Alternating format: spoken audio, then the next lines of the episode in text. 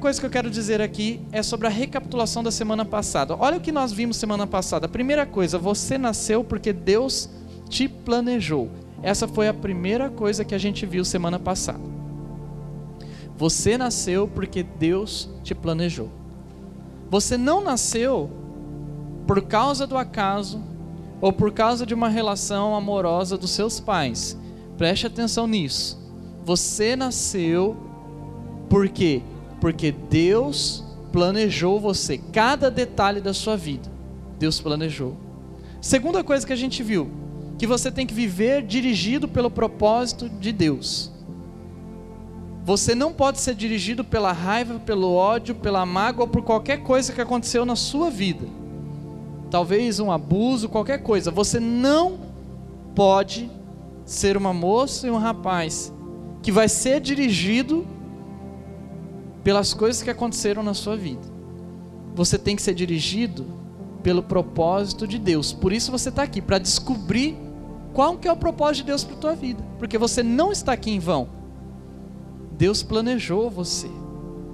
Em terceiro, nós vimos que você foi criado para ser eterno. É por isso que a gente, quando tem um velório, quando tem uma pessoa que a gente conhece, que a gente ama, a gente chora muito. Por quê? Porque a gente não foi criado para morrer e nem para ver outras pessoas morrerem. É por isso que a gente chora, por isso que a gente sofre. Por quê? Porque a gente nasceu para ser eterno. Então, pessoal, como nós vamos ver na mensagem de hoje, tem uma eternidade nos esperando. Mas eu e você, nós aqui, nós adolescentes, precisamos viver a nossa vida por propósito. Você não pode viver a sua vida por emoção, você não pode viver a sua vida porque pelo aquilo que você está assistindo, você não pode viver a sua vida por aquilo que você está ouvindo lá na sua escola. Você não pode viver a sua vida por aquilo que você pensa. Você não pode viver a sua vida por causa de um grupo. Você tem que viver a sua vida por causa do propósito de Deus que Ele criou para você. Por isso, hoje, em primeiro lugar, eu queria dizer para todos nós aqui que nós precisamos enxergar a vida do jeito de Deus. Em primeiro lugar, enxergue a vida do jeito de Deus. Se você quer viver uma vida pelo propósito de Deus, essa é a primeira coisa que você tem que fazer: enxergar a vida do jeito de Deus. Por quê, pessoal? Porque se você enxergar a vida a partir do que está acontecendo na sua vida, ou a partir de um problema, de uma situação difícil, você vai viver a sua vida de uma maneira amargurada.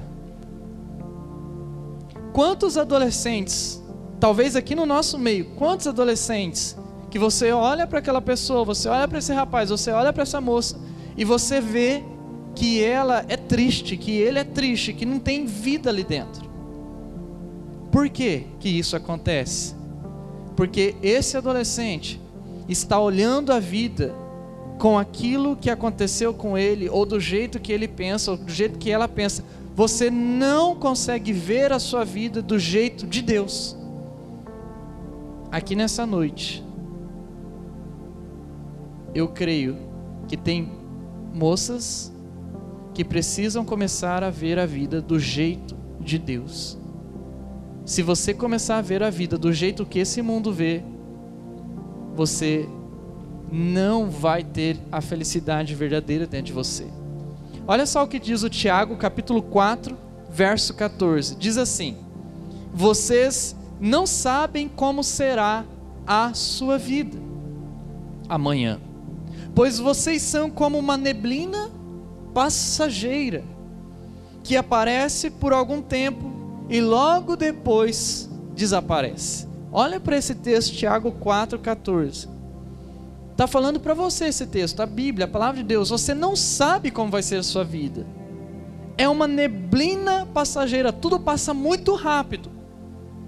Agora você imagina comigo, se a vida é como uma neblina passageira, não sei se você já entrou em neblina, mas ah, eu já entrei em neblina quando tá aquelas, parece que as nuvens desceram no chão e você só enxerga daqui até ali.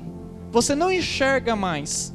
Você fica até com medo de andar, porque você não sabe o que vai acontecer, o que pode aparecer. Quando a gente vive a nossa vida olhando do nosso jeito, a vida ela é como essa neblina. A vida ela é uma coisa que a gente não sabe o que vai acontecer, a gente não sabe do amanhã, não sabe de nada. Por isso, JM adolescentes, moças e rapazes, vamos olhar a vida, você precisa olhar a vida, e isso não é brincadeira. Você precisa olhar a vida do jeito de Deus, do jeito de Deus. Por quê? A vida na terra é um teste de confiança em Deus. A vida aqui na terra é um teste de confiança em Deus. Tudo o que acontece na sua vida, se você teve um problema, se você teve uma situação difícil, se você teve uma situação assim que você olha para aquilo e você fala assim: eu não gosto disso que está acontecendo. Se você teve uma coisa muito má na tua vida, mas você enxerga a tua vida do jeito de Deus, a vida passa a ser para você um teste de confiança. Aí você fala assim, ó, tá me acontecendo tal coisa ruim, mas eu sei que isso é para testar a minha confiança em Deus e eu não vou desistir. Ó, aconteceu outra coisa na minha vida. Essa aqui é muito ruim, é pior que aquela outra. Mas como eu olho a vida do jeito de Deus, eu sei que isso aqui é uma prova e eu vou passar por isso.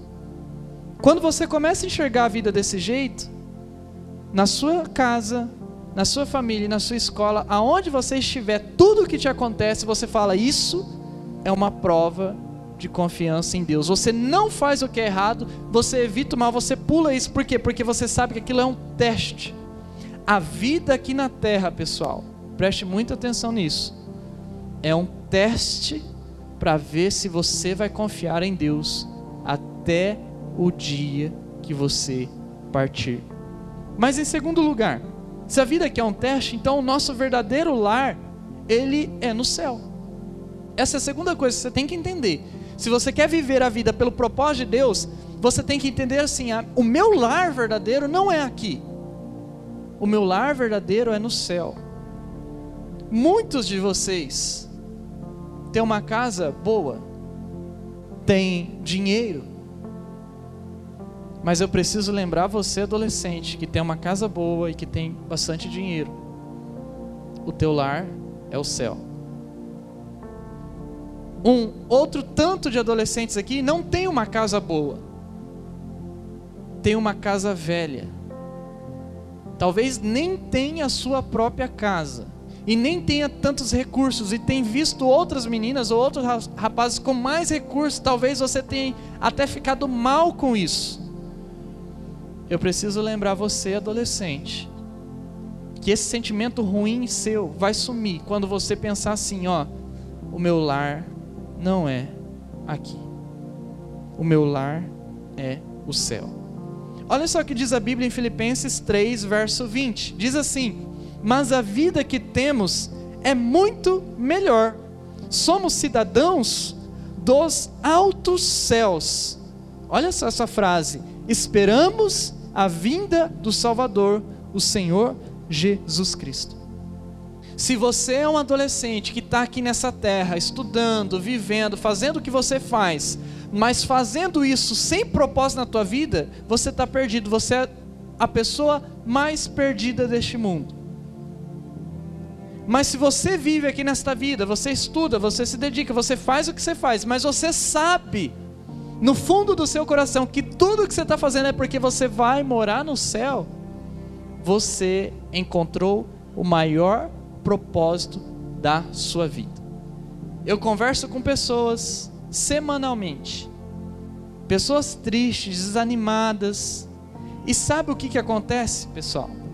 Quando a pessoa perde o propósito de viver, ela desiste da vida. Ela não quer fazer mais nada. Por isso, aqui nessa noite, JM Adolescentes, Viva pelo propósito de Deus. Qual o propósito de Deus? De que você vai morar no céu. Em terceiro lugar, você que está anotando, anote isso. Se você quer viver pelo propósito de Deus, entenda o seguinte: Deus é a razão de tudo que existe. Deus é a razão de tudo que existe. As coisas aqui nessa terra não existem assim. Ah, por que, que existe? Não existe nada nessa vida existe por um acaso. Tudo nessa vida existe porque tem um propósito. Ninguém cria alguma coisa. Para que cria? Não, não existe nada para fazer isso. Não, não existe isso. Assim também você. Você não, não é um ser humano por acaso. Você tem propósito. Tudo que existe, a razão de tudo, pessoal. Quando a gente entender isso, quando você entender isso, que tudo nessa vida tem uma forma e um modelo, porque a razão é Deus, a sua vida muda por completo. Você começa a olhar todas as coisas, pensando, a razão disso existir é Deus. Olha só o que diz a Bíblia em Romanos 11:36. Todas as coisas vêm única e exclusivamente de Deus. Tudo vive por seu poder e tudo é para sua glória. A Ele, a Deus, a Ele seja glória para todo e sempre. Olha bem para este texto. Tudo que existe na face da terra e do universo é por causa de Deus, é pela razão de Deus, é para a glória de Deus. Você consegue compreender o impacto disso? Porque se você entende que tudo é por causa de Deus, a sua vida muda.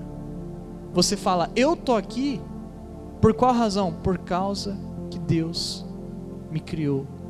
Deus tem um propósito na tua vida. Por isso, tudo é para Ele. Tudo é para Ele. Tudo. Tudo é para Ele. Você pode pensar em qualquer coisa na sua vida. Pastor, eu posso estudar? Pode, porque o seu estudo é para Ele. Pastor, eu posso arrumar uma namorada, um namorado? Se você entender que tudo é para Deus, você vai fazer a coisa certa na tua vida, do jeito certo. Você não vai ficar aí com, ficando, se prostituindo, fazendo um monte de coisa errada, porque tudo é para Ele. Pastor, eu posso comer um, um Mac bem gostoso? Pode, se você entender que tudo é para Ele, do jeito certo. Qual que é o jeito certo de comer Mac? De vez em quando. Não viver de Mac todo dia. Pastor, eu posso dormir? Pode, para Ele, para Deus. Dorme para Deus. Só que se você faz para Deus, você dorme certo. Você não vira preguiçoso, porque daí quando você vira preguiçoso, você está dormindo para quem? Para você. Tá bom, pastor, como que eu posso fazer tudo para Ele? Olha só, eu quero dar algumas dicas aqui para você, preste atenção. Como que você pode fazer tudo para Ele? Primeiro lugar, adore. Tudo que você fizer, adore a Deus. Preste atenção.